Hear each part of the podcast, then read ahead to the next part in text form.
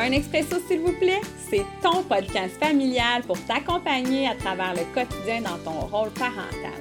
Je m'appelle Annie Normandin, je suis intervenante familiale et j'ai une super de belle collaboration avec Cathy Dubé de Cigogne et Baluchon. C'est un moment juste pour toi, relax, prends-toi une tasse puis viens faire le plein. C'est parti!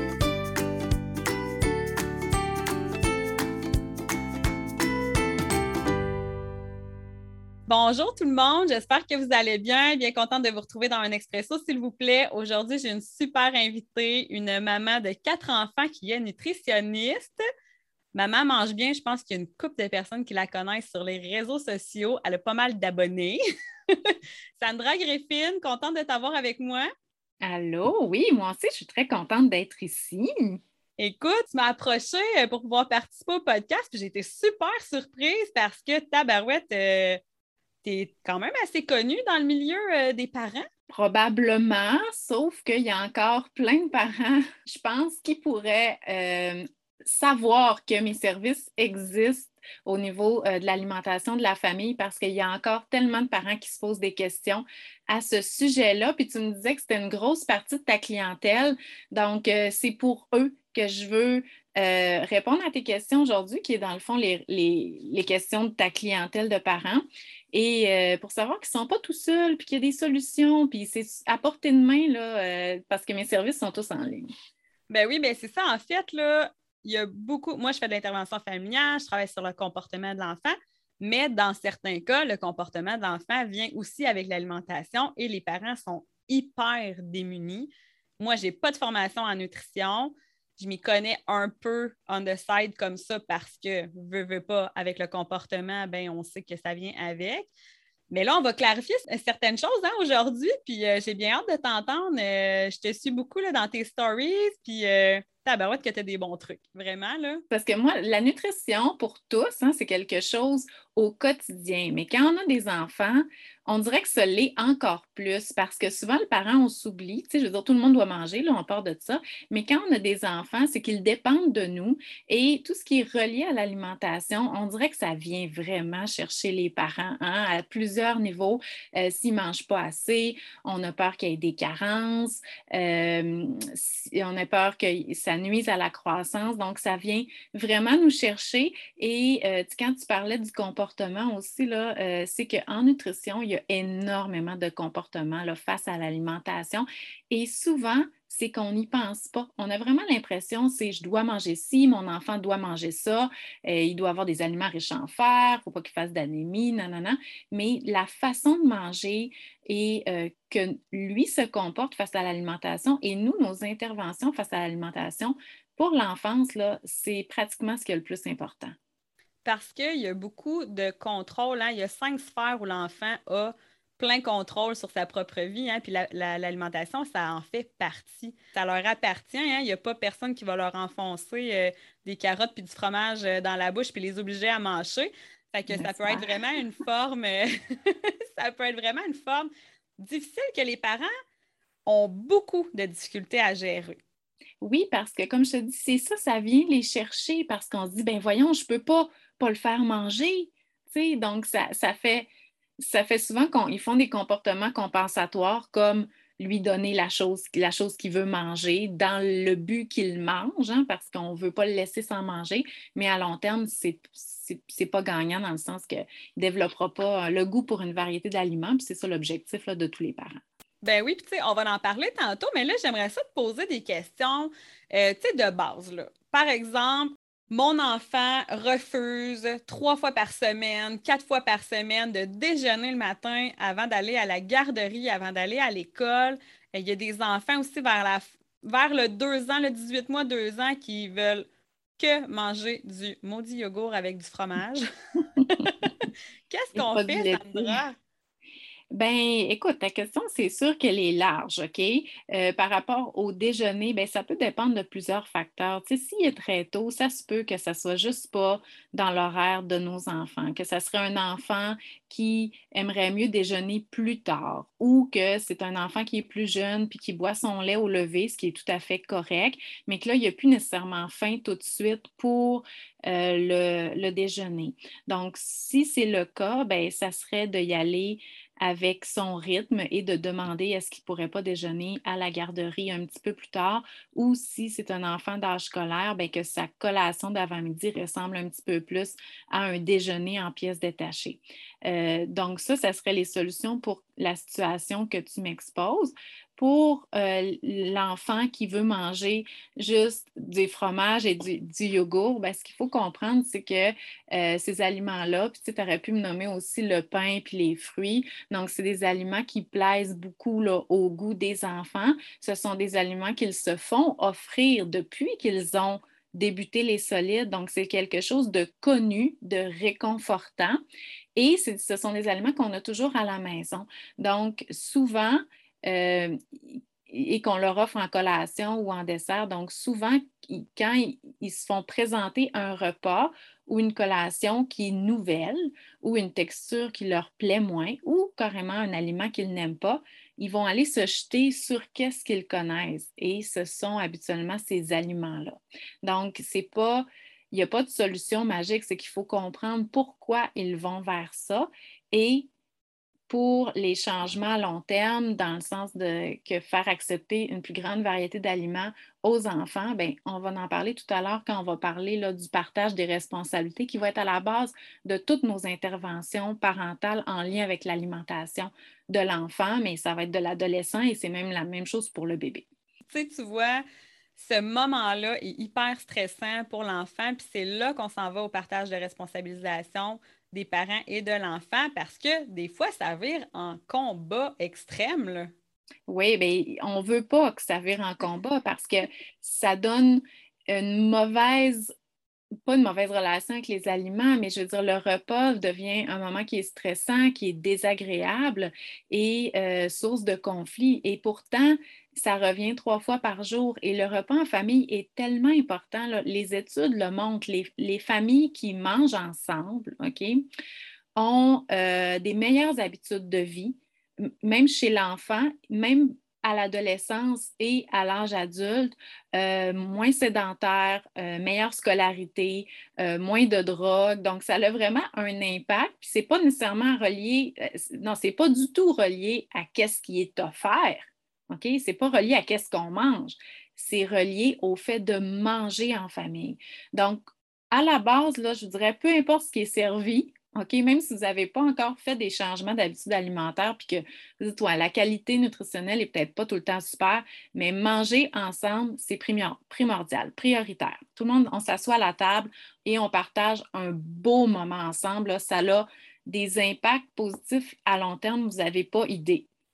Bien, juste au niveau de la qualité de la relation chez les familles, c'est quand même assez exceptionnel de prendre, je, visualise par exemple des enfants qui mangent devant la télévision au déjeuner, la fin de semaine, ben il n'y a pas de Hey, tu sais, qu'est-ce que tu aurais envie de faire toi aujourd'hui? Ou euh, qu'est-ce que tu as aimé faire en fin de semaine? As-tu des appréhensions de t'en aller à l'école? Est-ce que tu es gêné? Tu sais, on est dans la rentrée mm. scolaire, c'est un petit peu plus difficile pour certains enfants. Ouais. Mais d'être assis ensemble puis de de ne pas avoir d'autres distractions, on est capable, nous, comme parents, d'observer nos enfants. il y a un enfant qui a la mine basse un peu. Ben, Je vais mm. en profiter pour en discuter avec lui. Je vais, je vais en profiter pour lui demander ben, c'est quoi, ton, c'est quoi ton sentiment, c'est quoi ton émotion, qu'est-ce qui se passe avec toi? Alors que s'il est centré sur la télé, on n'a pas ce contact-là. Non, c'est ça, tout à fait. Puis je pense que c'est ça qui a les effets positifs là, à long terme au niveau du mode de vie. Oui. Puis là, ben, parlons euh, de chantage avec tout ça parce que, écoute, euh, si tu termines de manger trois bouchées de poulet, ben là, tu vas avoir le droit à un biscuit au pépé de chocolat de plus pour ton dessert. Qu'est-ce que hmm. tu en penses? Euh, ben, il ne devrait jamais avoir de chantage là, par rapport à l'alimentation en fait, il y a deux concepts dans ta phrase, c'est que dans le fond, il ne devrait pas avoir de chantage parce que la quantité qui est mangée, c'est une c'est la seule responsabilité de l'enfant. Donc, le parent n'a pas à intervenir sur la quantité qui va être mangée. Ce n'est pas son rôle. Son rôle du parent, là, c'est justement ça que je te disais, le partage des responsabilités tout à l'heure, c'est de choisir euh, l'endroit qu'on mange. Tu disais écouter la télé la fin de semaine euh, en déjeunant. un parent pourrait décider un matin que c'est ça. Mais c'est le parent qui décide, OK?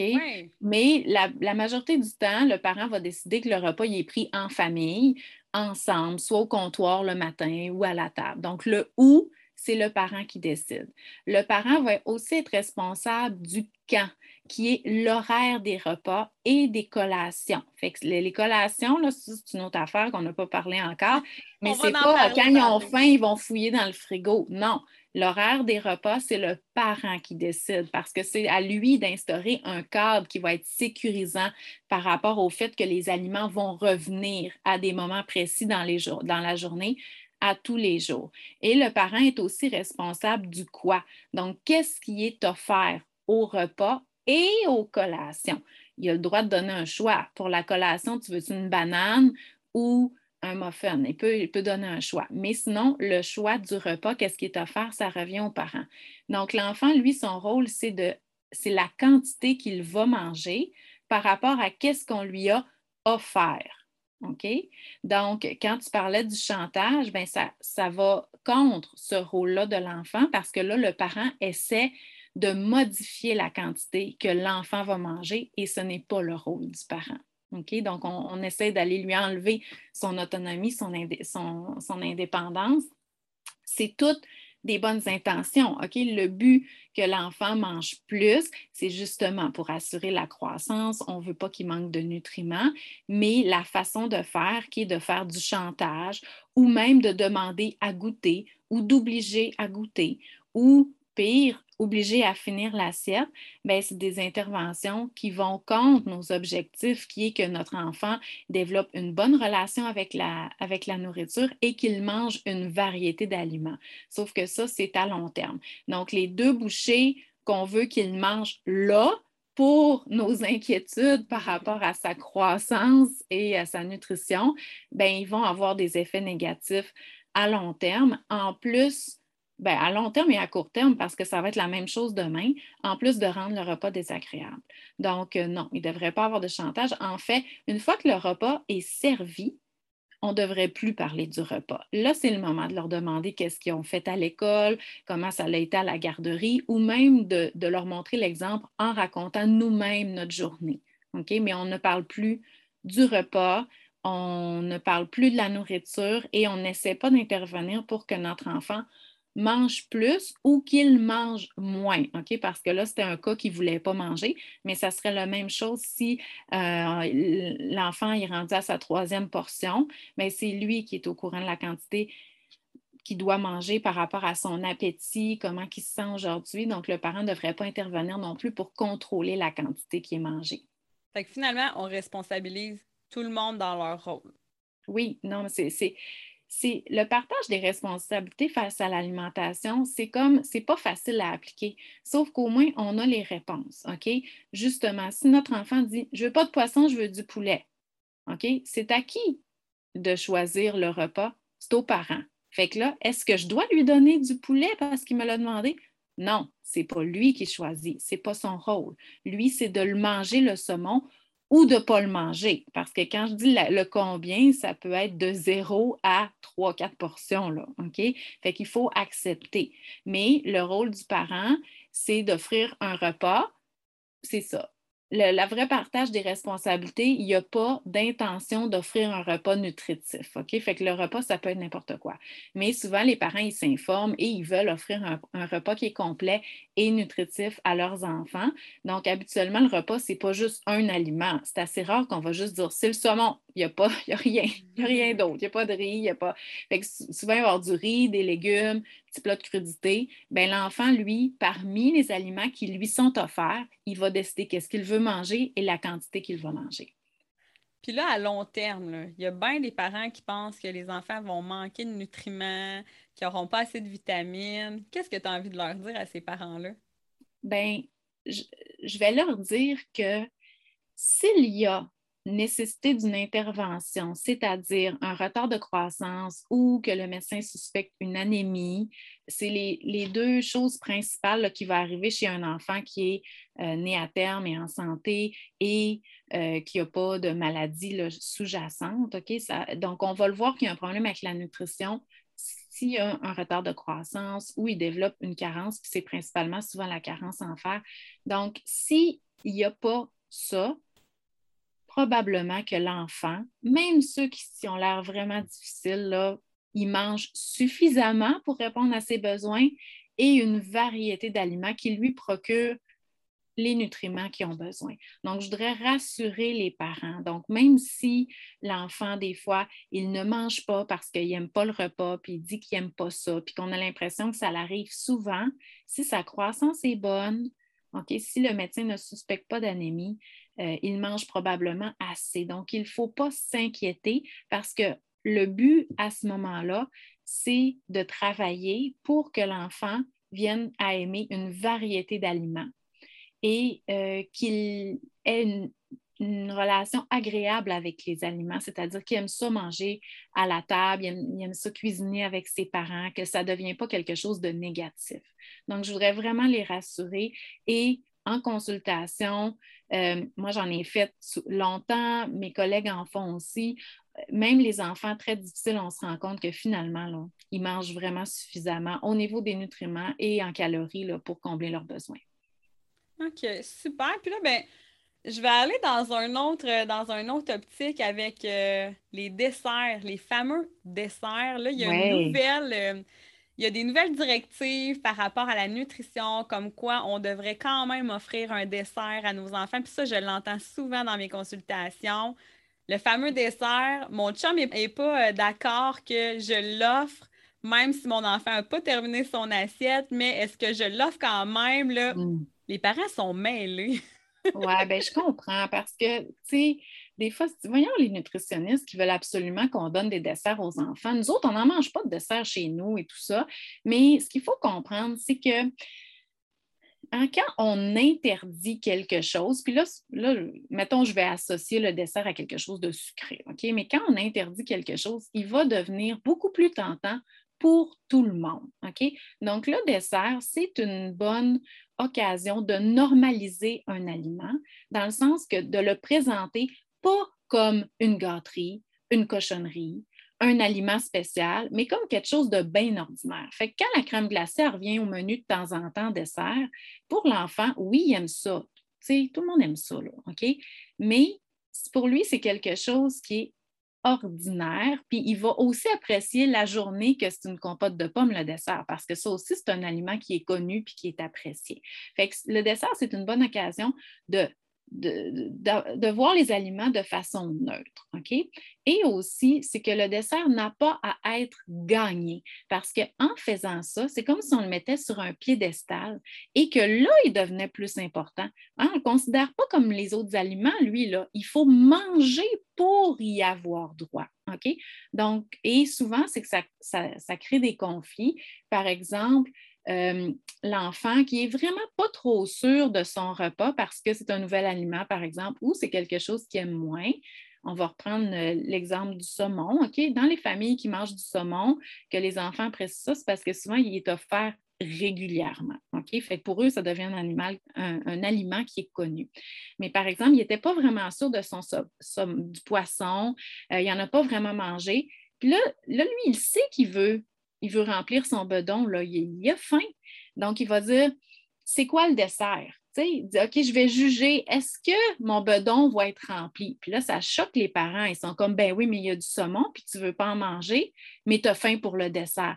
Ben c'est sûr qu'il y a faim pour le dessert, OK? Parce que souvent, c'est un goût qui est sucré, qui est apprécié, et ce sont pas mal toujours des aliments connus, même comme on parlait tout à l'heure, même si c'est du yogourt, si, des, ce sont des fruits, ce sont des aliments qu'il mange souvent. Pour lui, c'est très sécurisant. Donc, si euh, a à être gagné, ben, on met encore plus d'emphase sur ces aliments-là. C'est pour, pour ça que le, dessert devrait être offert, que l'enfant ait mangé ou non. Et le dessert, ça peut être une variété d'aliments. Donc là, le, quoi, c'est encore une fois la responsabilité du parent. Donc, qu'est-ce qu'on offre en dessert? C'est le parent qui décide.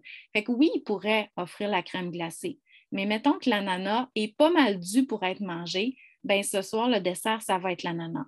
Ah, t'en veux pas d'ananas, t'aimes pas ça? Ben c'est correct, t'es pas obligé d'en manger. OK? Mais ce soir, c'est ça, le dessert. OK? Et encore plus pour aider, OK? Parce que là, pour aider les parents, un truc, c'est que justement pour pas que l'enfant essaie de se garder de la place pour le dessert ou essayer de juger, est-ce que je vais manger plus ou tout ça, on peut servir le dessert au même moment que le repas. OK? Ben, puis ça, je, je veux vraiment qu'on élabore là-dessus parce que, tu sais, souvent, le parent, là, en général, quand l'enfant a terminé son, son assiette, peut avoir accès à ce qui vient après. Donc, un dessert, dont un yogourt, dont une compote de pommes. Mais ou de la crème glacée. Oui, ou de la crème glacée, ou des biscuits au chocolat. Mais je sais que là, la tendance, puis j'appelle ça une tendance parce que là, c'est nouveau souvent pour les familles, euh, c'est d'inclure les desserts à même la table. Fait que tu es en train de manger puis tu as l'accès à ton yogourt aussi en même temps. Oui. Oui, mais ça, c'est parce que ça aide beaucoup dans les familles où est-ce que l'enfant attend le dessert. OK? Donc là, il va le voir. Fait que déjà de le voir, il va dire Ah, OK, c'est ça. Puis là, s'il se dit ben, j'aime ça, mais je mangerai tantôt, il va manger son repas. Ou il y en a qui vont le manger en premier. OK? Mais là, ils vont se rendre compte après ça qu'il n'y en a plus, mais qu'ils ont encore faim. Fait que là, ils vont aller dans leur assiette vers les aliments qu'ils préfèrent. OK? Fait qu'au final, le repas, y est complet puis il n'y a pas eu de bataille. Fait que c'est vraiment à essayer chez les familles pour qui le dessert, c'est un problème. Mais tu vois, moi, dans ma famille, ce n'est pas un problème le dessert. Ils me le demandent. Ça va être quoi le dessert aujourd'hui? Ben, c'est des raisins. OK. Fait que là, ils mangent, puis là, nous, on discute et tout ça. Moi, j'ai quatre enfants, OK? Donc, on ne mange pas tous à la même vitesse. Et là, il y en a qui finissent, puis on continue de parler. Puis à un moment, quand tout le monde a pas mal fini, je vais sortir le dessert, puis là, bon, ils mangent, puis là, pendant ce temps-là, il y en a d'autres qui, finissent de ramasser la table. Donc, tu sais, on est vraiment dans une dynamique familiale. Fait pour moi, je le sers en dernier. Ce n'est pas un problème, mais euh, dans certaines familles, euh, le servir en même temps, la portion de dessert, parce que le dessert, il n'est pas à volonté, là, parce que pourquoi? Hein, on parlait tantôt que l'enfant contrôlait la quantité, mais pour le dessert, c'est une portion parce que, étant donné que c'est souvent des saveurs sucrées, bien, naturellement, on est plus porté vers ça que les saveurs qui vont être plus acides ou amères là, du repas principal.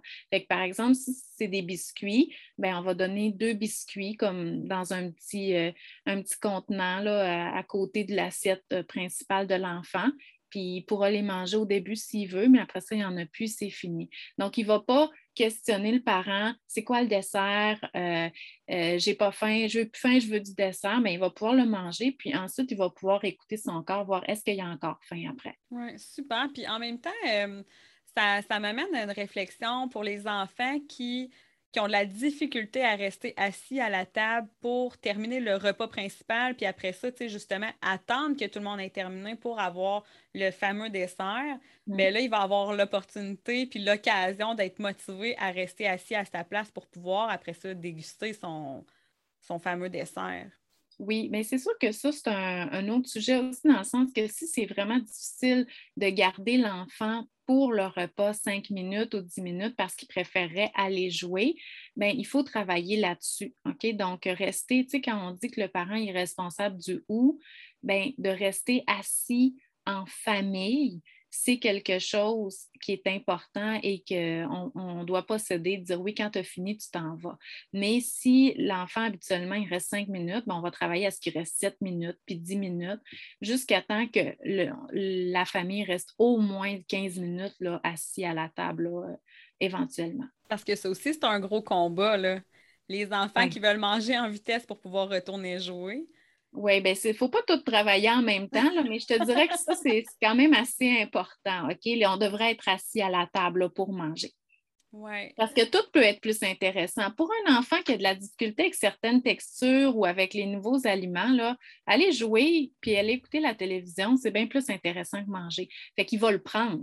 OK? Tu, tu m'offres la possibilité de sortir de la table, ben je vais la prendre. Sauf que oui, ça se pourrait qu'il y ait beaucoup faim après. Fait que là, si on veut tout appliquer, le partage des responsabilités, tout ça, ça nous prend un repas assis en famille. Fait que si Cinq minutes, c'est pas facile. Je dirais qu'en priorité, on va travailler là-dessus, à garder cinq minutes à la table. Après ça, sept minutes, puis on va augmenter. Mais ça, c'est vraiment ton domaine. Il y a quelques pistes à explorer avant aussi, puis selon l'âge, euh, on ne peut pas exiger à un enfant de deux ans, par exemple, d'être assis à la table avec nous pendant 25 minutes en attendant que tout le monde. C'est plus facile quand ils sont assis dans leur chaise haute, on comprendra. Mais quand les enfants sont en âge d'être assis à la chaise, sur une chaise, euh, y a, euh, les, enfants n'ont pas la même capacité. Comme je prends par exemple mon grand de 8 ans qui est capable de discuter avec nous presque une heure en mm. mangeant, puis en, faisant. nous, on fait des petits jeux à la table pour. Euh, pour euh, on, parle de notre journée, puis on demande qu'est-ce que tu as aimé de ta journée, qu'est-ce que tu as moins aimé. On parle de nos émotions. Paraît pas trop que je suis intervenante. puis après, ben là, c'est correct, c'est un coup qu'on a tout terminé. Mais mon deux ans et demi, là, il ne mm. restera pas assis toute l'heure. Puis à un moment donné, ben, il faut être tolérant dans le sens qu'on ne peut pas exiger notre enfant d'être assis plus qu'une demi-heure ou 25 ben minutes. Non, non, c'est correct. Mais c'est ça. C'est, au début, c'est d'essayer d'augmenter, mais habituellement, là, en un bon 15 minutes assis, là, la majorité du repas va avoir été mangé. Mais tu vois, il faut, qu'il garde, faut, faut que les parents gardent espoir parce que moi, euh, ma plus vieille a 11 ans, puis on est habituellement assis 30 minutes à la table. Mais tu sais, j'oblige personne, c'est ça notre rythme, OK? Donc, c'est possible. Donc, un parent quatre enfants entre 4 et 11 ans et on reste, on a un repas qui est quand même agréable en famille pendant à peu près une demi-heure. Fait qu'il ne faut pas perdre espoir là, pour les parents qui sont dans le jus actuellement avec la gestion du souper. Là, euh, vous allez tendre vers quelque chose de plus équilibré éventuellement. Ben oui, puis il y a tellement de, de moyens à mettre en place, que ce soit agréable, qu'il y ait des belles discussions pour justement garder nos enfants à la table. Ça, c'est. Euh, il y a plein de pistes d'intervention, ça, c'est certain, dépendamment aussi des valeurs de la famille, etc. Euh, mais là aussi, euh, toi, Sandra, tu es en train de promouvoir un livre, si je ne me trompe pas. Ah, plein de choses. Ben, en fait, j'ai un livre papier qui va sortir le 6 octobre sur l'introduction des solides par l'alimentation autonome du bébé. Donc, là, on euh, parle de DME. Oui, c'est vraiment la DME. Et euh, mon livre contient autant de l'information sur la DME que des recettes. Mais là, qu'est-ce qui est intéressant, c'est que moi, je privilégie le partage du repas, dans le sens que oui, ce sont des recettes que bébé peut manger, donc elles sont adaptées, la texture est adéquate pour un bébé, elles sont sans sel, mais ça va être le souper de tout le monde. OK? Ce n'est pas juste une recette pour le bébé. Et ça, c'est à partir de six mois. Et euh, il y a aussi beaucoup de, repas, style repas au centre de la table, comme par exemple des fajitas euh, au poulet, où est-ce qu'on va voir l'assiette à partager, l'assiette du parent et l'assiette du bébé. Donc ça, là, je suis convaincue que ça va devenir vraiment une belle référence pour les parents, pour qu'ils comprennent aussi que la DME, ce n'est pas juste des petites crêpes et des petites gaufres. Là. Non, non, c'est le souper. Mais comment donner le souper? Et voilà. Fait que là, il y a tous les beaux visuels. Donc, euh, c'est vraiment, vraiment un super beau livre. Mais sinon, j'ai aussi mon cours sur la planification des repas qui a lieu là, habituellement à, la fin septembre. Donc, les inscriptions vont débuter bientôt. Donc, ça aussi, c'est quelque chose qui est pas mal dans, dans, dans le temps, là, ces temps-ci. Puis euh, dis-moi, euh, si on revient à la DME, parce que encore là, il y a beaucoup de parents qui sont mêlés. On mmh. fait-tu des purées? Est-ce que mon enfant est apte à faire de la DME? Il y a beaucoup de parents qui sont très, très inquiets avec les gros morceaux, euh, le, gag, le gag réflexe. Euh, est-ce qu'il va s'étouffer? Est-ce qu'il ne s'étouffera pas? Comment on peut amener un parent à avoir une réflexion de donner des purées ou de faire la DME? Bien, premièrement, il faut savoir que c'est un choix personnel hein, qui va en fonction de nos valeurs puis de combien qu'on est à l'aise là-dedans. OK? Et il n'y a pas une meilleure façon de faire que l'autre. Euh, si on applique justement le partage des responsabilités et qu'on comprend que la quantité que le bébé va manger dépend de sa propre volonté puis de son indépendance. Et là, c'est là que dans la DME, on n'a pas le choix parce que c'est lui qui apporte les aliments à sa bouche.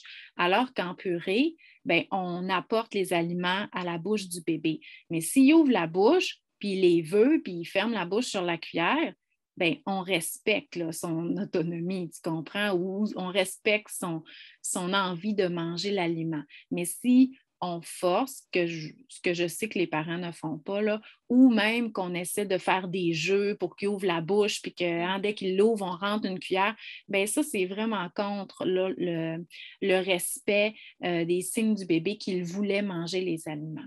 Donc, euh, c'est ça la différence entre les deux. OK? C'est vraiment juste ça. Bien, c'est sûr que ce n'est pas pareil, dans le sens qu'il y en a qui sont en purée, c'est des gros morceaux, mais je veux dire, euh, la différence, elle est principalement là. Fait que oui, on va essayer de ne pas forcer le bébé, mais dans les deux cas, il ne faudrait pas faire ça de toute façon.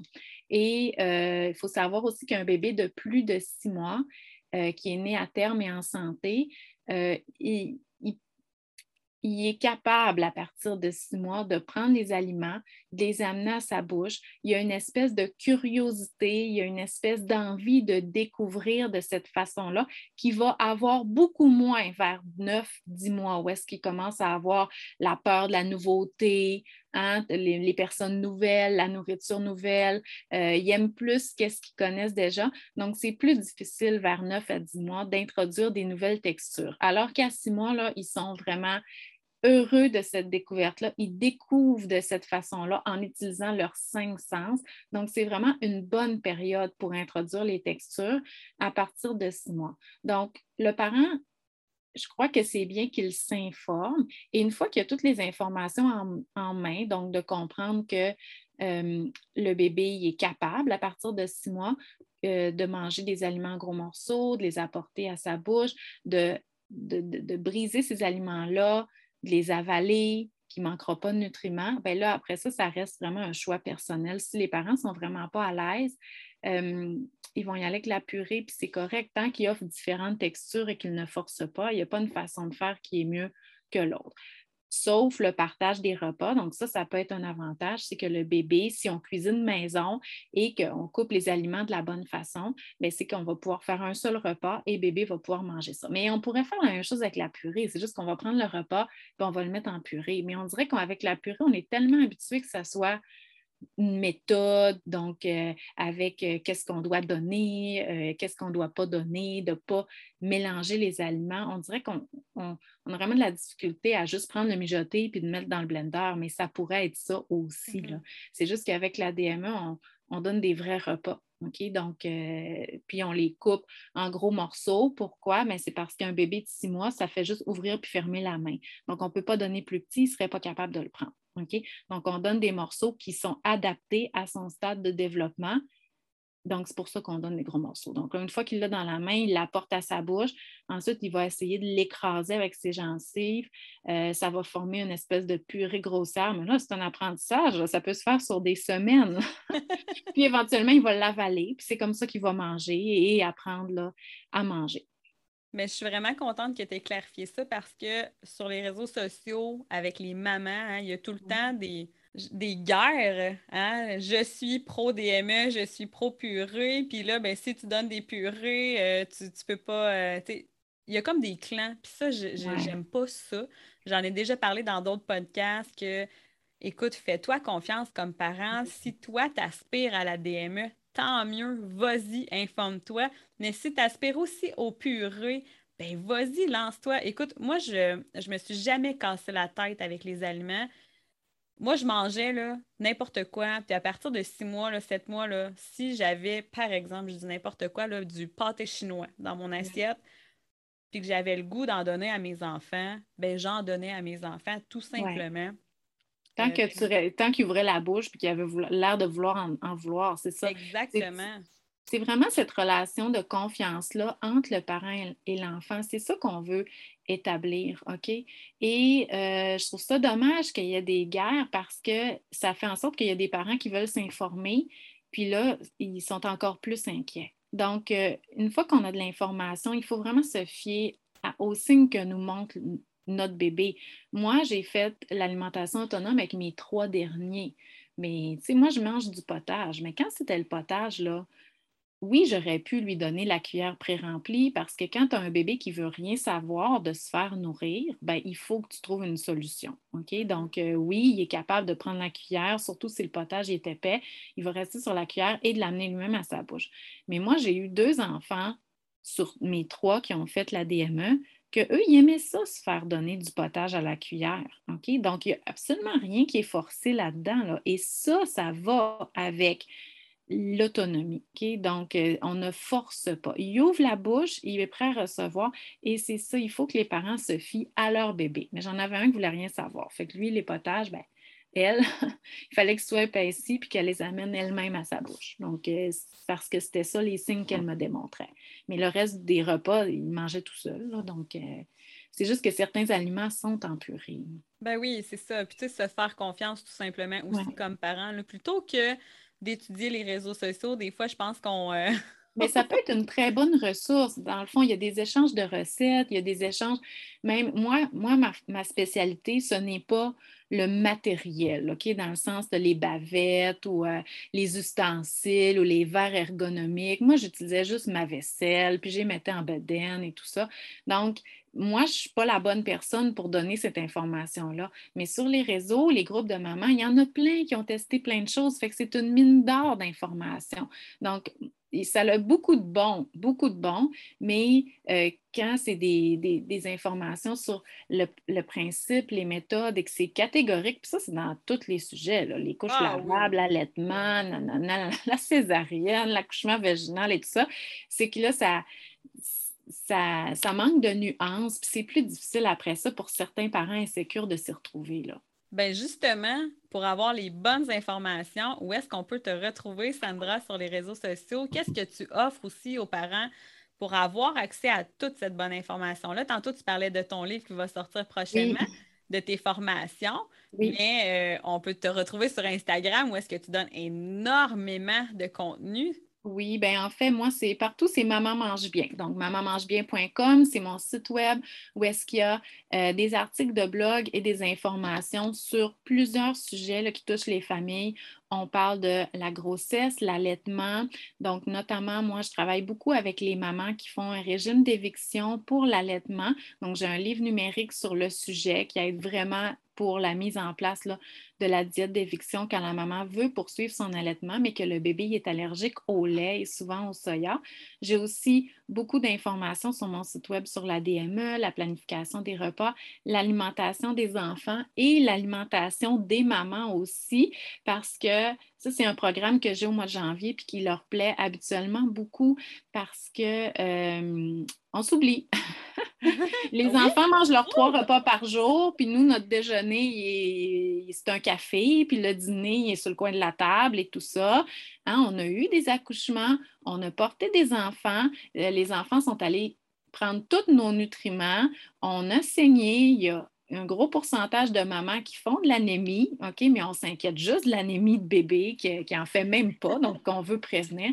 Donc, je, travaille beaucoup avec les mamans aussi pour qu'elles prennent soin d'elles au niveau de, leur nutrition, pour avoir l'énergie justement de pouvoir offrir toutes ces belles choses-là à leur famille. Puis moi, je travaille surtout sous forme de cours en ligne, donc vraiment des cohortes où est-ce qu'il y a une plateforme avec l'information écrite, des vidéos et toujours des coachings. Donc pour moi, c'est vraiment important que les mamans qui travaillent avec moi aient accès à moi euh, pour euh, répondre à leurs questions, m'exposer leur situation pour que je puisse donner des conseils pratico-pratiques. Et sinon, sur les réseaux sociaux, ben, je donne vraiment beaucoup d'informations euh, sur le quotidien. OK?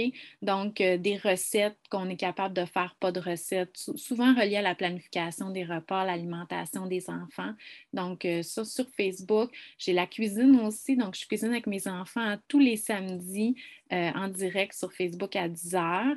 Et à, à tous les mercredis, j'ai une vidéo en direct aussi sur la nutrition, le mercredi à 10 h sur Facebook et euh, tous les jours en stories. Fait qu'effectivement, oui, il y a beaucoup de contenu, mais c'est comme je te disais, ça fait partie de mon quotidien. Moi, je mange, j'ai quatre enfants à nourrir, je vis les mêmes problèmes que vous. C'est juste que moi, je suis nutritionniste, fait que je suis capable un petit peu plus de nuancer, de comprendre le pourquoi, mais surtout vous donner de l'information qui est vulgarisée là, pour que euh, les parents puissent la mettre en application là, dans leur quotidien aussi. Tu es une excellente ressource pour les parents. Je sais que c'est un sujet qui inquiète beaucoup les parents. Les parents se font des peurs euh, si leur enfant ne mange pas. Des fois, c'est compliqué. Les repas, souvent, ça vire, euh, ça vire un, peu en guerre. Mm. merci énormément, Sandra, d'avoir participé à mon podcast. Je suis vraiment très, très contente et très enchantée de te rencontrer, franchement. Là, euh. oui, c'est le fun. fait qu'écoute, on se laisse on va, euh, on pourra peut-être avoir une autre conversation euh, éventuellement pour euh, d'autres sujets sur la nutrition. j'invite tout le monde à rejoindre ton Instagram parce que moi, j'adore écouter tes stories le matin. ce que tu fais avec les enfants, c'est super inspirant. Ah, ben merci beaucoup. je te souhaite une belle journée. Au plaisir. Bye. Bye.